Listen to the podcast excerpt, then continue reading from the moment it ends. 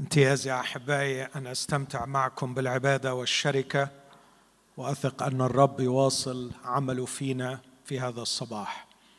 أستأذنكم نقف مع بعض وإحنا بنسمع كلمة الله المقدسة.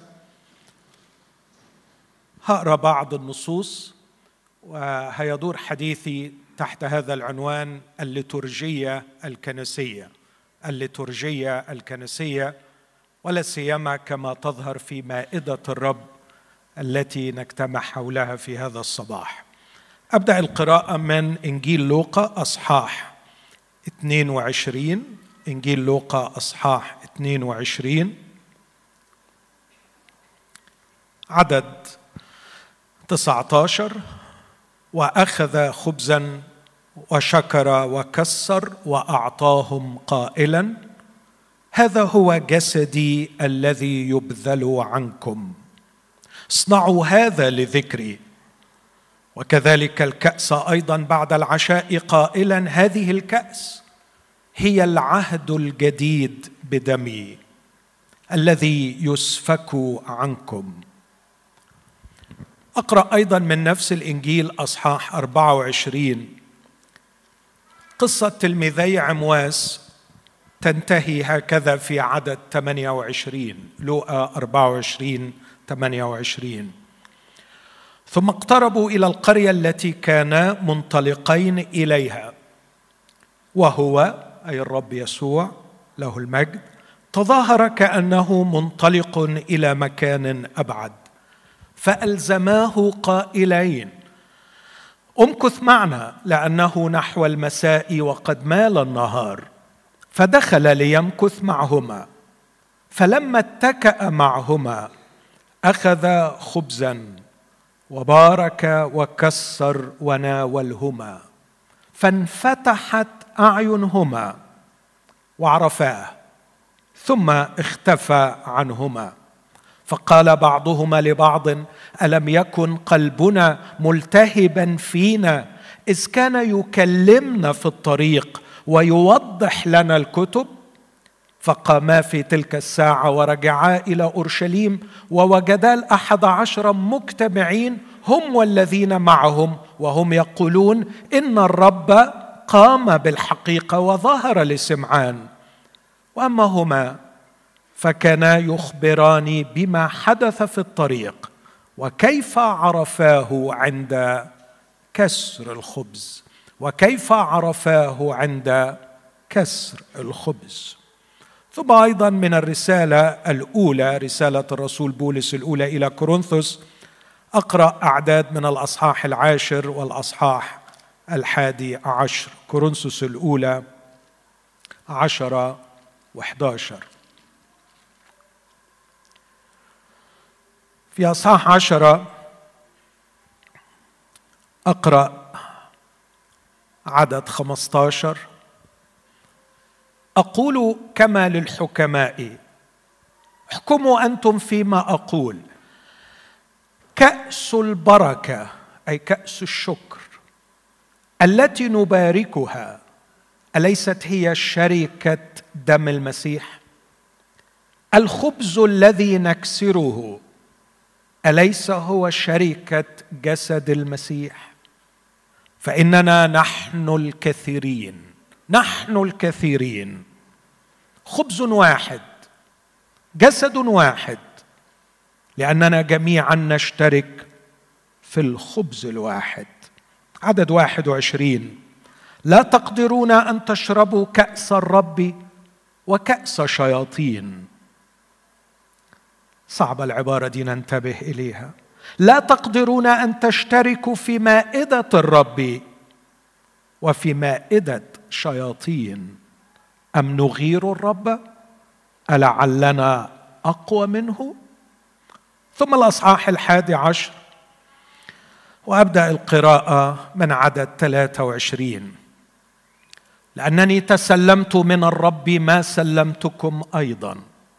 تسلم من الرب يسوع شخصيا كرسول.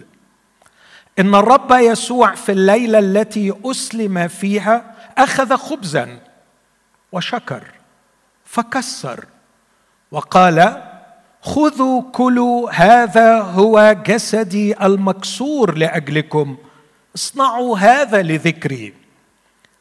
كذلك الكأس أيضا بعدما تعشوا قائلا هذه الكأس هي العهد الجديد بدمي، اصنعوا هذا كلما شربتم لذكري، فإنكم كلما أكلتم هذا الخبز وشربتم هذه الكأس تخبرون بموت الرب، تعلنون، تذيعون، تحتفلون، تخبرون بموت الرب إلى أن يجيء. إذن أي من أكل هذا الخبز أو شرب كأس الرب بدون استحقاق يكون مجرما في جسد الرب ودمه، ولكن ليمتحن الإنسان نفسه. وهكذا يأكل من الخبز ويشرب من الكأس، لأن الذي يأكل ويشرب بدون استحقاق يأكل ويشرب دينونة لنفسه غير مميز جسد الرب.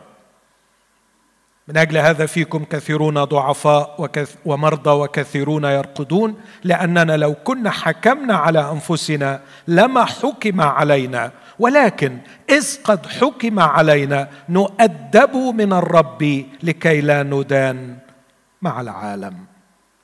هذه هي كلمة الرب. خلونا وإحنا واقفين نطلب من الرب بصفة شخصية، كل واحد يطلب أن الرب يفتح قلوبنا لنستقبل نعمة الله في الكلمة. توجد نعمة تحيينا، تغيرنا. كلمة الله حية، فعالة، خارقة. أبانا نرجو في اسم المسيح أن تعلمنا وأن تحيينا بكلمتك، آمين. تفضلوا.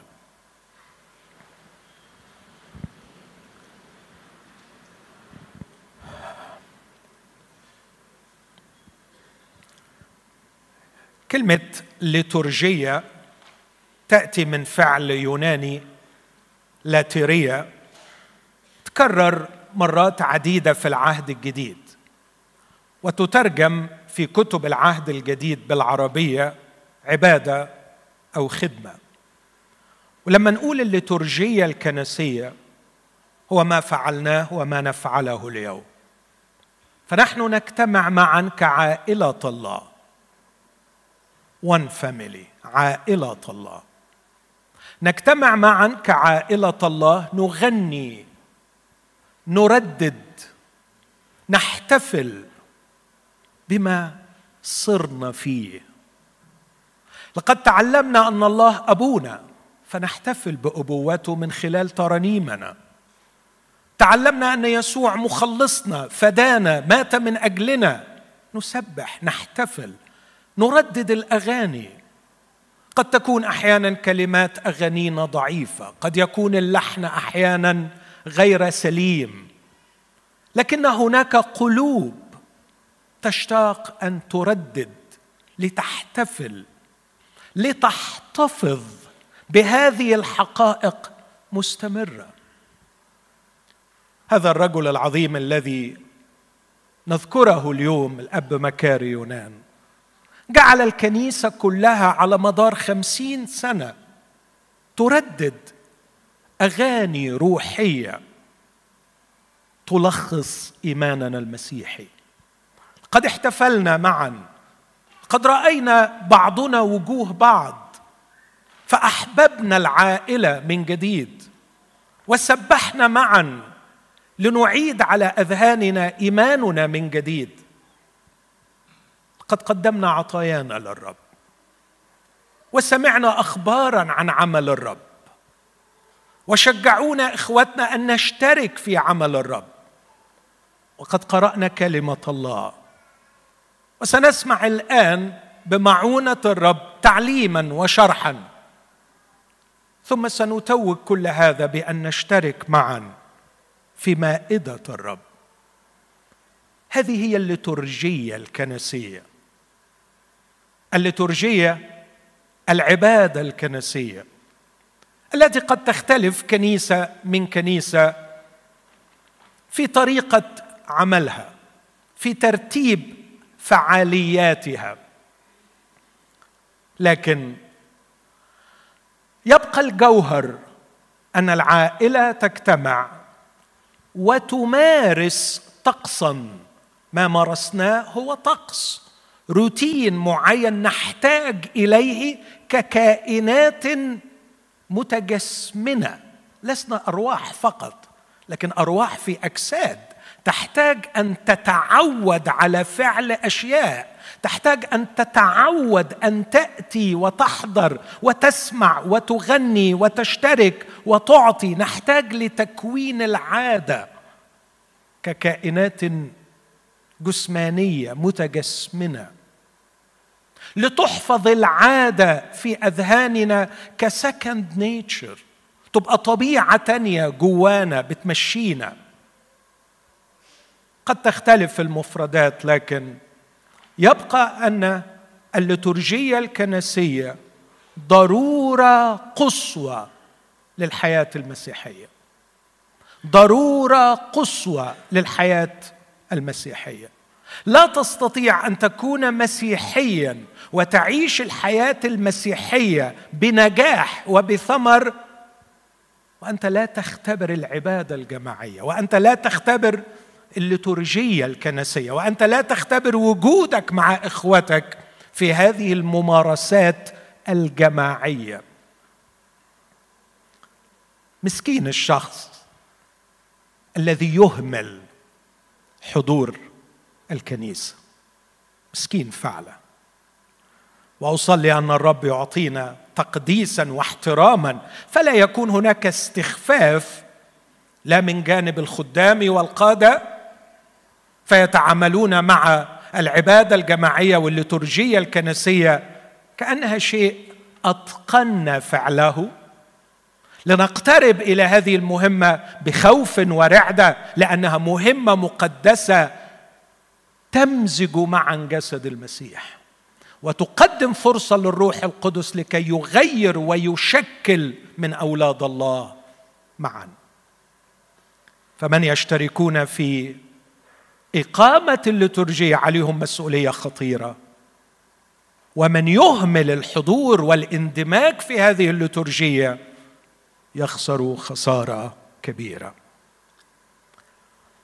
اللي ممكن أشارك به في هذا الإطار في الدقائق القادمة، هقدم فكرة عن مائدة الرب ويحلو لي عنها الكلام، لكن أنا أحاول أجاوب عن سؤالين بخصوص مائدة الرب. ما هي مائدة الرب؟ وما أهمية مائدة الرب؟ هناك أسئلة كثيرة جدا بخصوص المائدة يكتب فيها كتب، لكن أنا هحاول أقدم إجابة في غاية الاختصار عن السؤالين دول اللي بلا شك لن يحيطون علما بكل ما نحتاج من تعليم بخصوص مائدة الرب. ما هي مائدة الرب؟ عشان أجاوب على السؤال ده برضو، موضوع متسع، هقصر إجابتي على الأسماء التي سمى بها العهد الجديد مائدة الرب. ومن خلال شرح الأسماء، شرح مختصر للغاية، أعشم أن الرب يعطينا فكرة عن ما هي مائدة الرب، ماهيتها. اسمها، ونفسي نحفظ الأسماء دول، هم 6 أسماء مش كتير. اسمها مائدة الرب، وعشاء الرب، وكسر الخبز. سهلين ال3 دول؟ نقولهم مع بعض. مائدة الرب، عشاء الرب، كسر الخبز. لكن اسمها أيضا لها اسم تاني، اسمها الإفخارستيا. إفخارستيا تأتي من كلمة شكر، وده اسم شائع في طوائف كثيرة. واسم خامس بره اللي راح أوروبا أو أمريكا، كوميونيون. والكوميونيون اسم من أسماء مائدة الرب، تأتي من فعل يوناني مرتبط جدا بالمائدة اسمه كوينونيا. الكوينونيا هي الكلمة اللي قالها الرسول، شركة جسد المسيح، شركة، فيلوشيب، رابطة عميقة تجمعنا معا احنا في شركة. We are in fellowship. عرف واحد كلمة fellowship. Two fellows in one ship. نحن ارتبطت مصائرنا معا. نحن رفقاء في رحلة معينة نرتحل فيها معا، نسير رحلتنا معا. أتينا من مصدر واحد لأن المقدس والمقدسين جميعهم من واحد، وننتهي إلى مصير واحد. لنا شركة تجمعنا، لذلك تسمى المائدة كوميونيون. لكن آخر اسم، الاسم السادس، هو وليمة المحبة. وليمة المحبة، الأجابي فيست، وليمة محبة. دول الست أسماء، خلوني أقف عندهم باختصار وأحاول أعرف كل واحدة منهم مرة أخيرة، أقول باختصار شديد. مائدة الرب، كلمة في غاية الأهمية، أن هذه المائدة هي وليمة يقيمها الرب لمن اتخذوه ربا. إنها المائدة الربانية، لا يتقدم إليها ولا يشترك فيها إلا كل من اعترف أن يسوع هو رب. إن الله أقام يسوع من الأموات ليصنع دائرة جديدة هو فيها السيد، هو فيها الرب. إن الآب في نعمته اختارنا بمقتضى علمه السابق في تقديس الروح للطاعة ورش دم يسوع المسيح. كان بطرس يأخذ أذهان الذين يكتب لهم لكي كأنه بيصور ليهم خروج جديد أعظم من الخروج الذي خرجه أبائهم.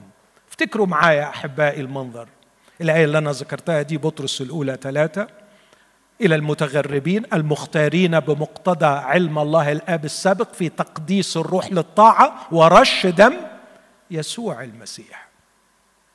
كيف صنع الله له شعبا في العهد القديم؟ قد أخرجهم من أرض العبودية بذراع رفيعة بيد ممدودة، وعندما أخرجهم وقف بهم عند جبل سيناء ليقطع معهم عهدا.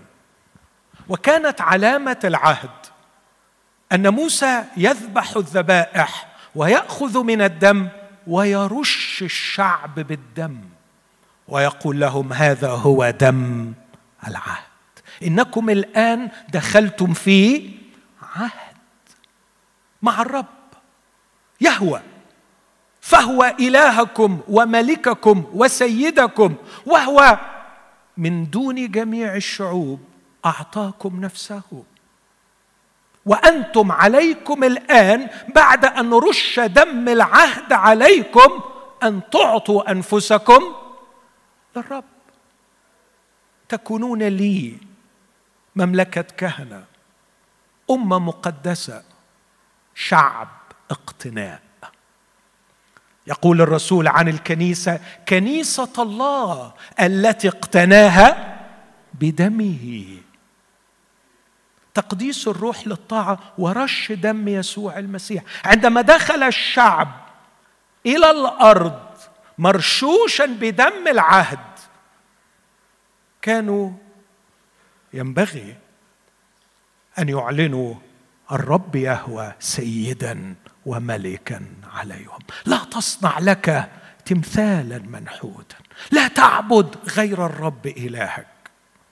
هذه قصة خروج شعب إسرائيل.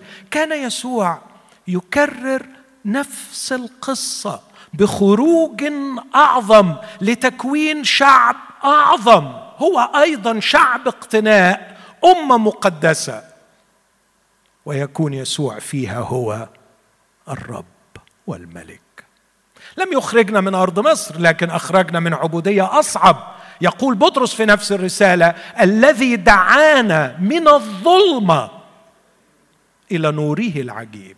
يقول بولس في كولوسي 1:14 الذي أنقذنا من سلطان الظلمة ونقلنا إلى ملكوت ابن محبته.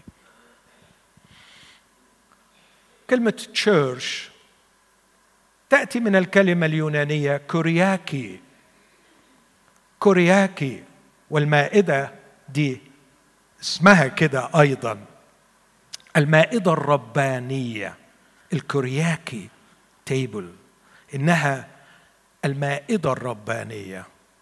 كل شخص قبل يسوع مخلصا لازم يكون عارف إنه رش بدم العهد لكي يكون ملكا للرب، يكون الرب هو الرب في حياته، وتبقى بتعلن انتمائك ليسوع الملك.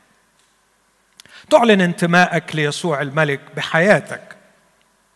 هقول مرة تاني، تعلن انتمائك ليسوع الملك للرب بحياتك. ليه؟ لأنه على فكرة في يوم من الأيام في ناس هتعلن أن، مش في ناس، كل الخليقة هتقول أن يسوع رب، سيعترف كل لسان أن يسوع رب، لكن مش هيكون عندهم الفرصة أن يختبروا ربوبيته في الحياة. أرجو أن الفكرة دي تكون بتغير مفهومنا للرب، أنه ده امتياز نتمتع به وليس مجرد مسؤولية. يا بختك، يا بختك، فعلا يا بختك أنه ممكن يسوع يقبل يكون رب في حياتك، يعني يوجهك، يقودك، زي ما كنا بنسمع من أندرو في الترنيم، يشير عليك، ينصحك، يتسيد عليك، فيحميك من الحماقة والجهل والأخطاء. يسوع رب، امتياز. وهيجي يوم سواء قبلت هذه الحقيقة أو رفضتها، هيجي يوم سيدخل البكر إلى العالم ويقول ولتسجد له كل ملائكة الله، في ذلك اليوم ستجثو باسم يسوع كل ركبة، ويعترف كل لسان أن يسوع المسيح هو رب لمجد الله الآب، لأن الله أعطاه اسما فوق كل اسم، فتجثو باسمه كل ركبة ممن في السماء ومن على الأرض ومن تحت الأرض.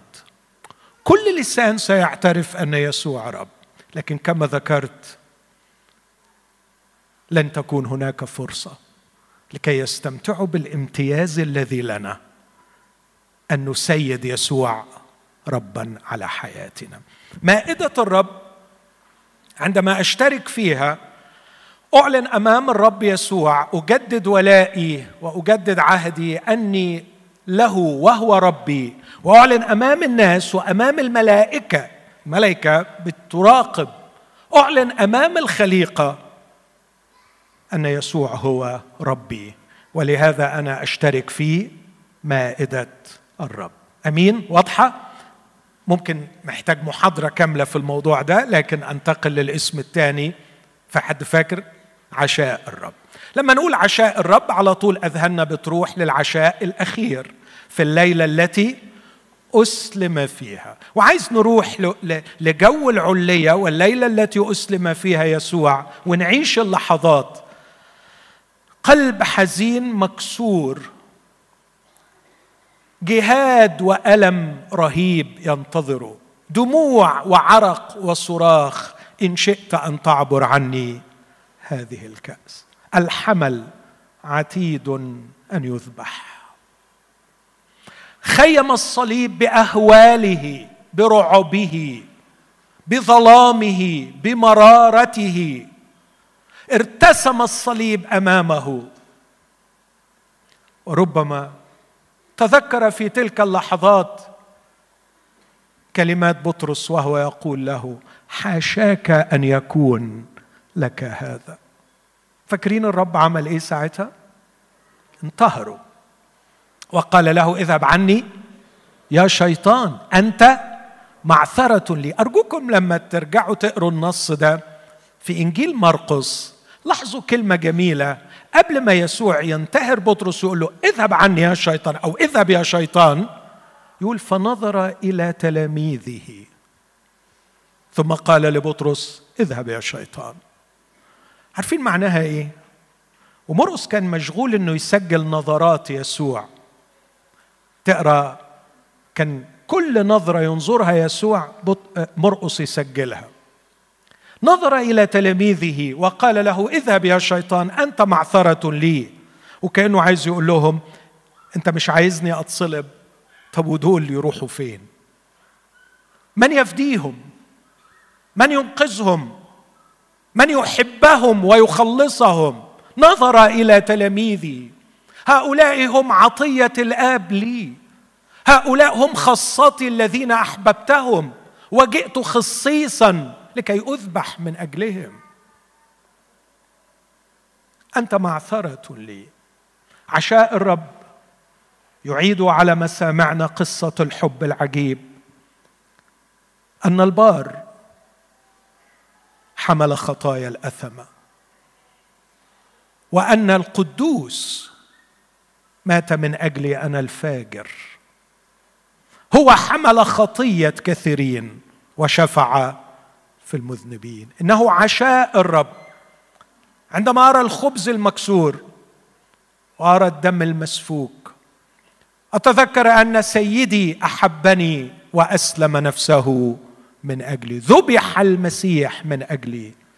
فأكرر مرة أخرى مع ملايين القديسين وهو مجروح من أجل معاصينا، مسحوق لأجل أثامنا. تأديب سلامنا، الهولنس، الشلوم، لكي نشفى ونكتمل ونسترد ونعالج عليه، وبجراحاته شفينا. عشاء الرب يجعلنا نتذكر ذبح الرب، موت الرب.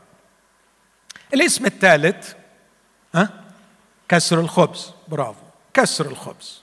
كسر الخبز، هناك قاعدة في التفسير اسمها قاعدة الذكر الأول. لو رجعنا لأول مرة يذكر فيها تذكر الكلمة أو يذكر المصطلح هيساعدنا في فهم المصطلح في بقية الكتاب. أول مرة تقريبا كسر فيها الخبز نجدها في سفر التكوين، وكانت تتكلم سواء في تكوين 14 أو تكوين 18 تتكلم عن الشركة. لما إبراهيم دعي خليل الله بصدد حادثة جميلة، إنه لقي فيه 3 معديين ما يعرفهمش، جري عليهم وقال لهم ما ينفعش تعدوا، ميلوا إلي وخذوا كسرة خبز. يعني دعونا نكسر الخبز معا، دعونا ندخل في شركة معا ونكسر الخبز معا. والكتاب سمى مائدة الرب في سفر الأعمال أصحاح 20 كسر الخبز. كسر الخبز يتكلم أننا سنكسر الخبز معا. الرغيف بيجي مكتمل لكن احنا هنكسر، يعني معناها سنشترك معا في نفس الرغيف، في نفس الخبز. شركة، لكنها شركة مع شخص مات. لا يا أحبائي، هنا قيمة وروعة وعبقرية حادثة المزايا عمواس. في حادثة المزايا عمواس القصة العظمى جوهرها أن يسوع قد قام من الأموات. كانا راجعين إلى قريتهما مكتئبين، اقترب إليهما يسوع نفسه وقال لهما ما هذا الكلام الذي تتطارحان به وأنتما ماشيان عابسين؟ قالوا له قلبنا مكسور، أنت ما تعرفش الخبر الأسود، يسوع الذي من الناصرة مات. للأسف كانت رجائنا، كنا نرجو أنه هو المزمع أن يفدي إسرائيل، لكن الحكاية خلصت خلاصة أو خاتمة مأساوية، يسوع مات.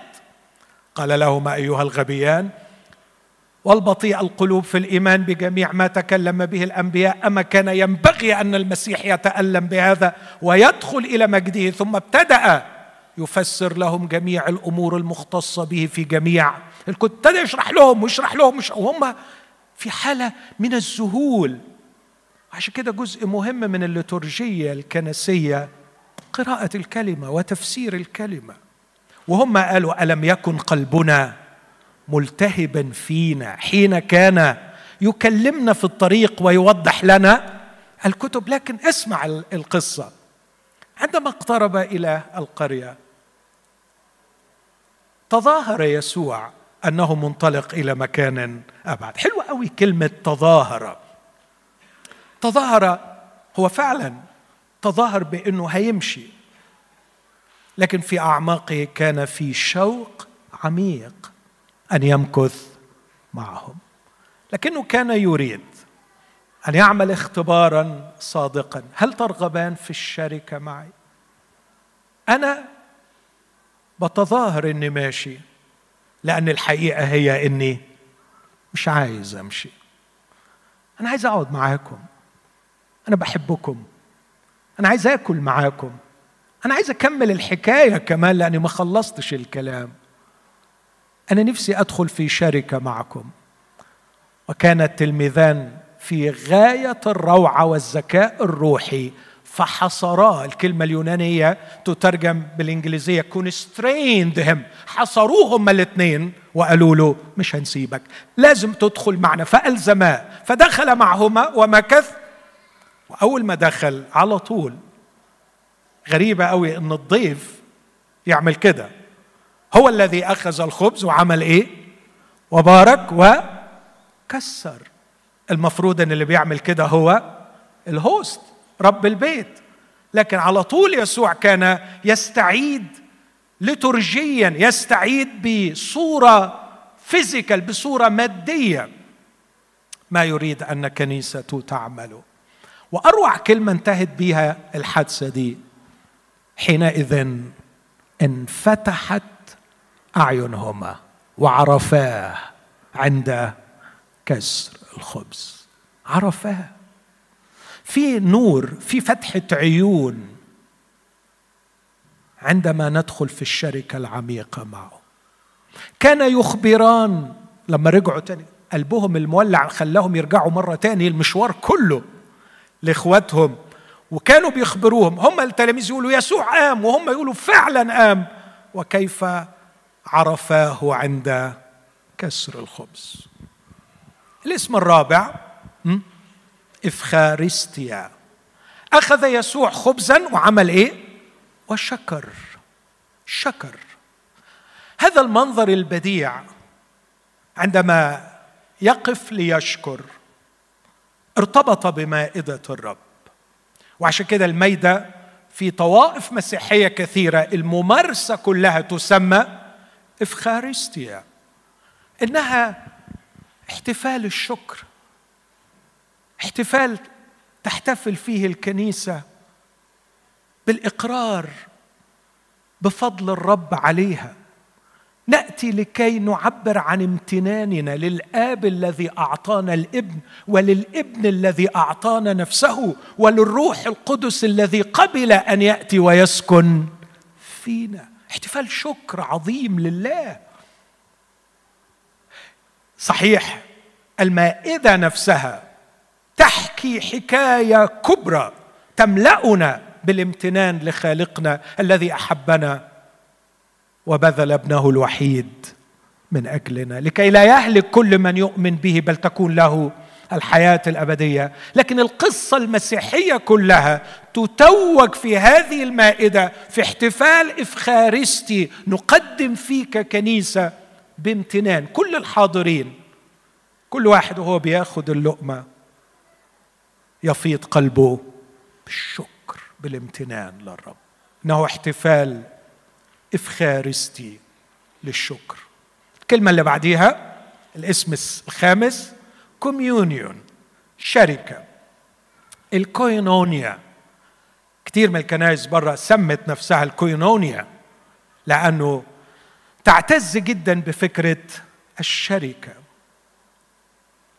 أحد الأحباء كان بيسألني أول امبارح، بيقول لي: إيه ممكن يغني عن الديستراكتورز، الحاجات اللي بتشتتنا كتير في الدنيا، اللي الواحد فيها بس يفضي دماغه ويطلع كده، بس يبعد شوية عن يعني الهم الهم بتاع الدنيا. تقول المخدرات كويسة. المخدرات بتطلعك من الواقع، لكنها تهدر إنسانيتك، تدمر حياتك، تستعبدك. الجيمز تعمل كده، قوية جدا إنها تاخدك بره الزمن، تنسيك نفسك. ويمكن البعض يتصور إنها ما بتضرش، مش هناقش دي، هي بتضر بس مش هناقش دي. لكن عندما تعود أنت لم تحقق أي تطور في نفسك. المهم قعدنا نناقش في كذا حاجة، في الآخر قلت له علاقة تستطيع أن تكون فيها عارياً، علاقة تستطيع أن تكون فيها عارياً. أروع منظر في سفر التكوين أصحاح 2، لكي يكون الإنسان إنساناً يحتاج لأمرين، يحتاج لنفخة يتنفس الله، ويحتاج لشريك. كانا كلاهما عريانين وهما لا يخجلان. هل توجد بقعة أتخلص فيها من عناء الأقنعة؟ هل توجد بقعة أستطيع أن أتخلص فيها من عبء أنه المفروض أظهر بصورة معينة؟ هل من الممكن أن أوجد في مكان أتحرر فيه من كل الأغطية؟ لا محتاج أتغطى بوش ابتسامة ولا تقدير ولا، لكن عارياً أظهر فيه وأثق أني محبوب ومقبول كما أنا. معقول؟ هذا هو تصميم الله لكنيسته، مجتمع شفائي علاجي يقبل أحده الآخر عارياً. لا أحتاج أن أتجمل بمظاهر، بلغة، بأسلوب، بشكل علشان تقبلني، لكن يسود فيها قانون واحد، رومية 14: اقبلوا بعضكم بعضا كما قبلنا المسيح لمجد الله. أوه على اليوم اللي ما انساهوش أبدا، يوم جئت للمسيح بخزي وشري وعاري ونجاستي، لم أجد منه إلا حضنا وحبا ورحمة وخلاصا وغفرانا ضمني. القديس أغسطينوس كان يعشق اللغة الرمزية، فلما تكلم عن مثل السامري الصالح حب يحط حتة كده للكنيسة، لأنه كان بيقدر الكنيسة، وكان ينادي بما يسمى توتوس كريستوس، المسيح الكلي. ما كانش يفصل المسيح عن جسده، فبيقول أن الراجل السامري أتى بالمجرح بين حي وميت، أتى به إلى فندق، وشبه الفندق. قال الفندق هنا رمز للكنيسة. بغض النظر عن موافقتك على التفسير ده مش ضروري، لكن الفكرة جميلة إنه الكنيسة مستشفى. قد قبلني المسيح، لكن يا كنيسة المسيح هل تعلمي أنه حتى بعدما قبلني المسيح لم أزل مجرحا ومكسورا، لم أزل متألما موجوعا، لم تزل هناك أفكار غبية من العالم تسيطر علي؟ هل يا كنيسة المسيح تحتضنينني وتشفيني من جراحي وألامي؟ وهل تحاولي أن تغيري لي أفكاري؟ إني أحتاج إلى حضن الكنيسة تماما كما احتجت إلى حضن المسيح. كوينونيا، شركة. الرسول هو بيتكلم عن المائدة قال عبارة جبارة، قال نحن الكثيرين.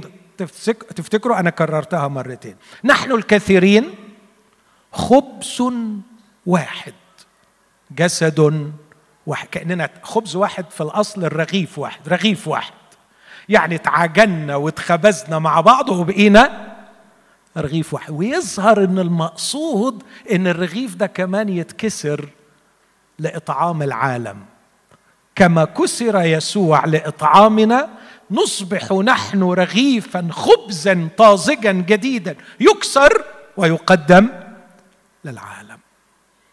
الاسم السادس وليمة المحبة، الأجابي فيست. ودي الشرح بتاعها موجود في كورنثوس 11 بس أنا ما قريتش عنه. كانت تصنع قبل الميدة مباشرة، إنهم بيجتمعوا مع بعض ويأكلوا. وأشار إليها يهوذا في رسالته أعتقد يمكن عدد 11 لما يقول صانعين معكم صخور في ولائمكم المحبية، صانعين معكم ولائم بدون خوف. فهم بيدخلوا في الوليمة، فكان في وليمة، والوليمة كانت مميزة جدا وبتشد المؤمنين جدا، لدرجة أنه الاحتفال كله رغم أن المائدة فيه هي الأساس مائدة الرب، لكن اتسمى الوليمة لأنهم كانوا بيأكلوا مع بعض.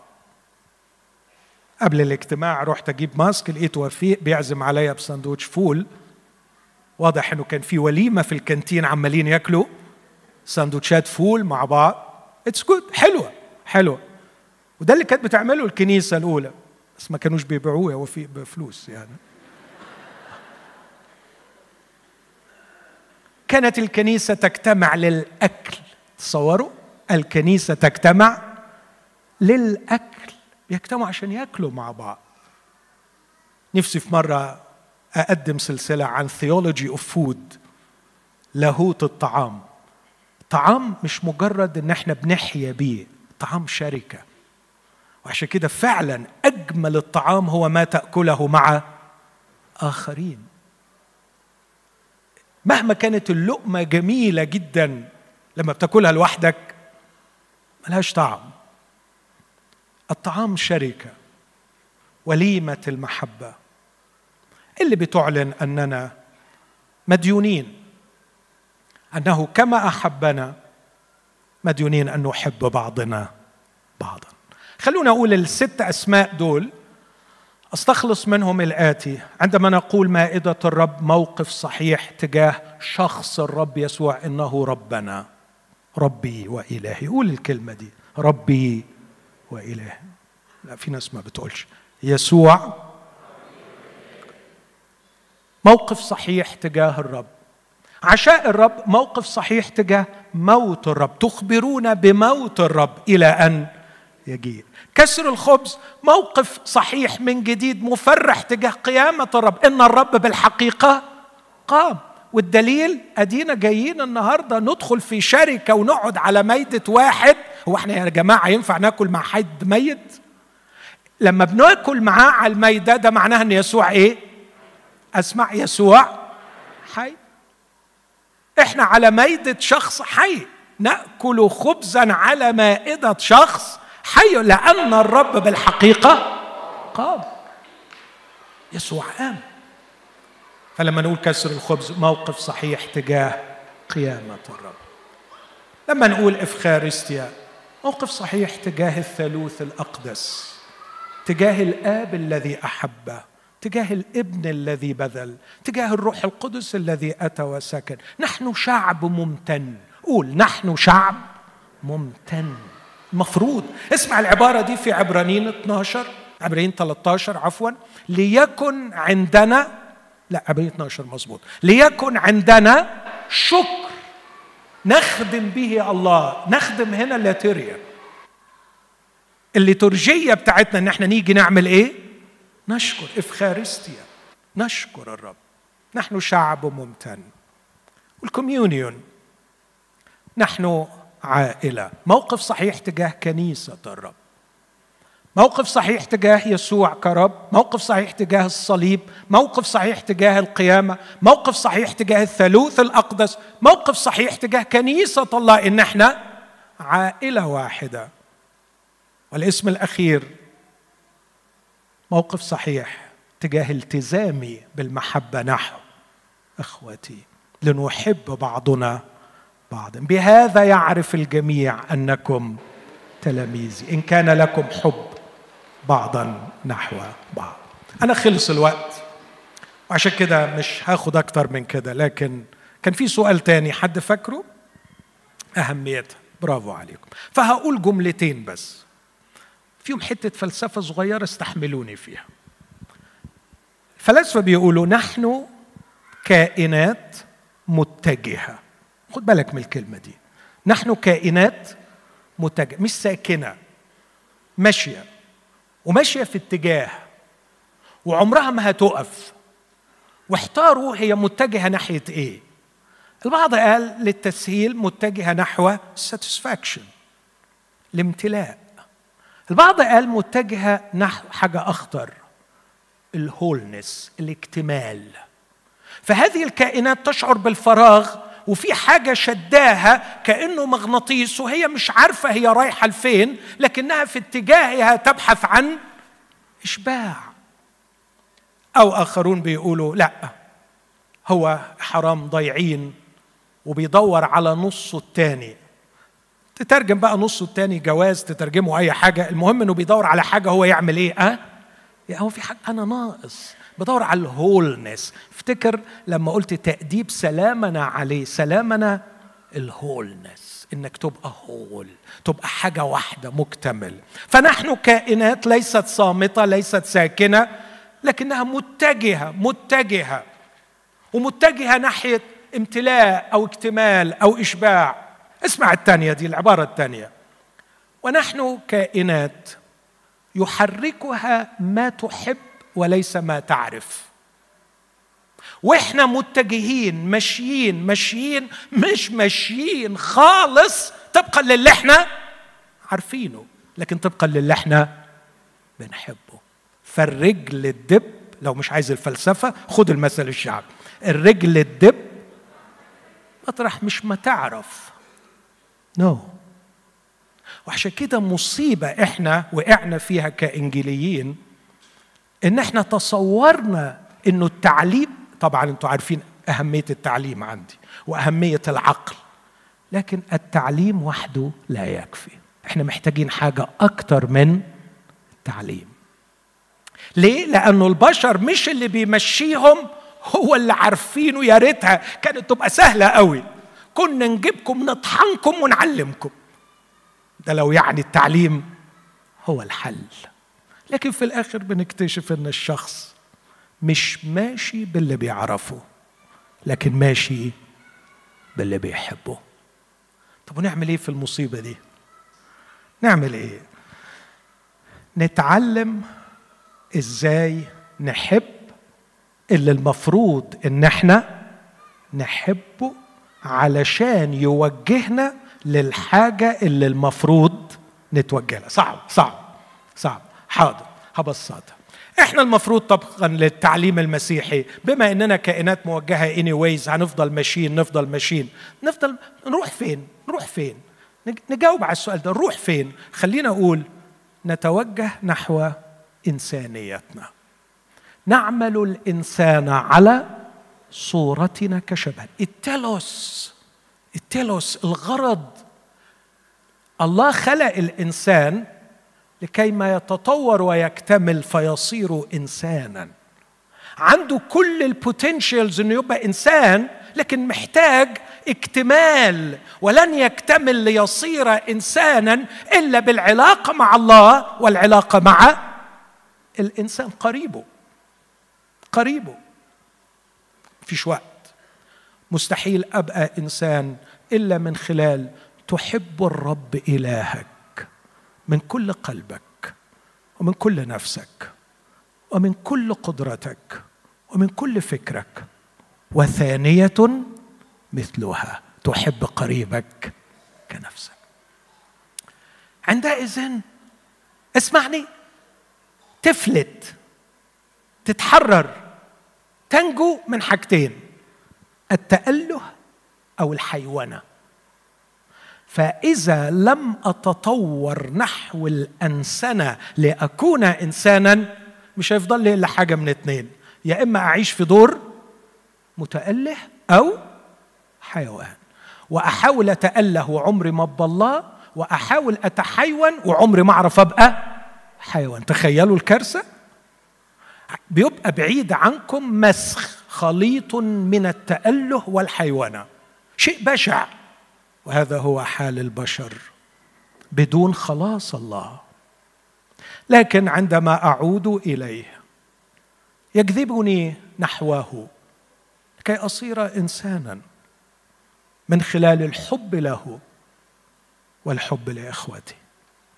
هقول تاني، تحب الرب إلهك وتحب قريبك كنفسك.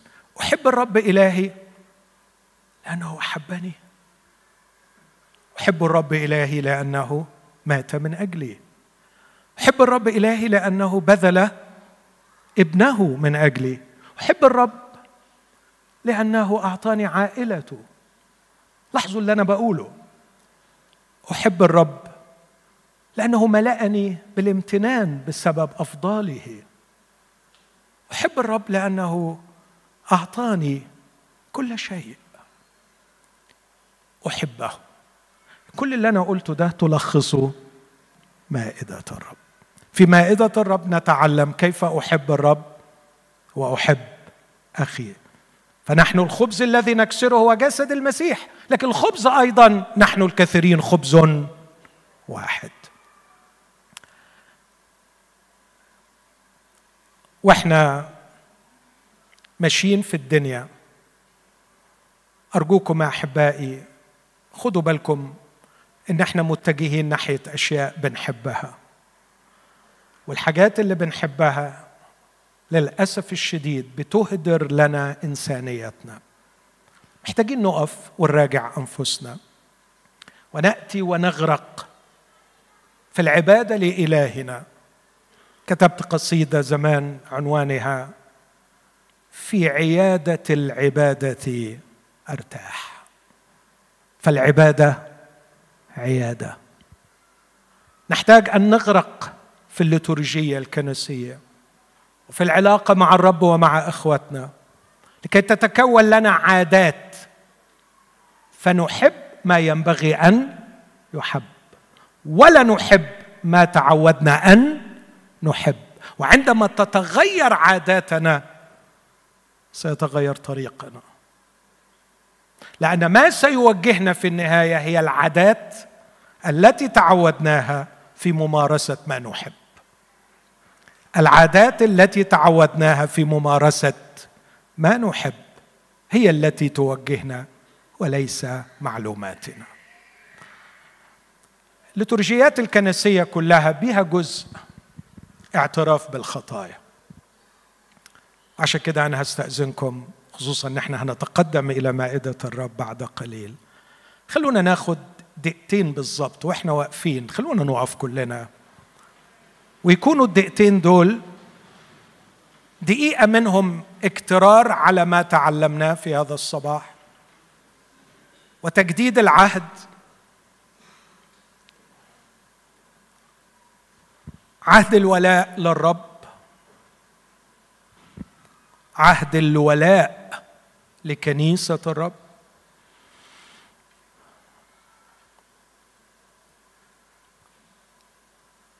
أنت بتقول إنك مخلص إذن أنت مرشوش بدم العهد، عليك دم بيعلن إنك في عهد، عار أن تكسر العهد. جدد ولاءك للعهد وجدد ولاءك لكنيسة الله. لكن خلونا ناخد الدقيقة الثانية في اعتراف بخطايانا للرب. أنا هقود في بعض الاعترافات، لكن لو أنت عندك حاجة شخصية اعترف بيها في قلبك للرب. أبانا المحب، آتي إليك مع إخوتي كنيستك في هذا الصباح راجيا أن تغفر لنا خطايانا. اغفر لنا أبانا خطايانا التي فعلناها عن عمد، واغفر لنا خطايانا التي فعلناها بجهل وعن غير علم، واغفر لنا خطايانا التي سهونا وأخطأنا. اغفر لنا كل إساءة استعمال لأجسادنا، ودعنا من جديد نكون وكلاء صالحين على هذه الهياكل المقدسة. اغفر لنا أبانا كل فكر شرير فكرنا به تجاه أحد إخوتنا. اغفر لنا أبانا. بحماقة نستذنب وندين إخوتنا ونحن لسنا أبر منهم. اغفر لنا. اغفر لنا أبانا كل ابتعاد ورفض لإخوتنا وعلمنا كيف نقبلهم، واعطنا نعمة في أعينهم لكي يقبلونا. اغفر لنا أبانا عدم أمانتنا المادية في أموالنا. اغفر لنا بخلنا في العطاء. اغفر لنا. اغفر لنا كل نظرة شريرة وعدم قداسة ظهر في حياتنا. اغفر لنا كل كلمة بطالة خرجت من أفواهنا. اغفر لنا. اغفر لنا تذمرنا، واعطنا أن نكره التذمر. اغفر لنا أننا جرحنا قلبك ولم نكتفي بيك. قدمت نفسك لنا لتشبعنا وتسعدنا، لكننا لم نكتفي بيك. نشتكي ونتذمر لأننا لم نجد السعادة بعيدا عنك. سامحنا واغفر لنا. اغفر لنا أبانا كل شر في الفكر، في القول، في الفعل، ونضع أمامك قولك المقدس الذي قلته لنا عن طريق عبدك يوحنا: يا أولادي أكتب إليكم أن لا تخطئوا، وإن أخطأ أحد فلنا شفيع عند الآب، يسوع المسيح البار، وهو كفارة لخطايانا، ليس لخطايانا فقط بل لخطايا كل العالم أيضا. إن اعترفنا بخطايانا فهو أمين وعادل حتى يغفر لنا خطايانا ويطهرنا من كل إثم، لأن دم يسوع المسيح ابنه يطهرنا من كل خطية. اقبل يا أبانا شكرنا وامتناننا في اسم المسيح. آمين. آمين.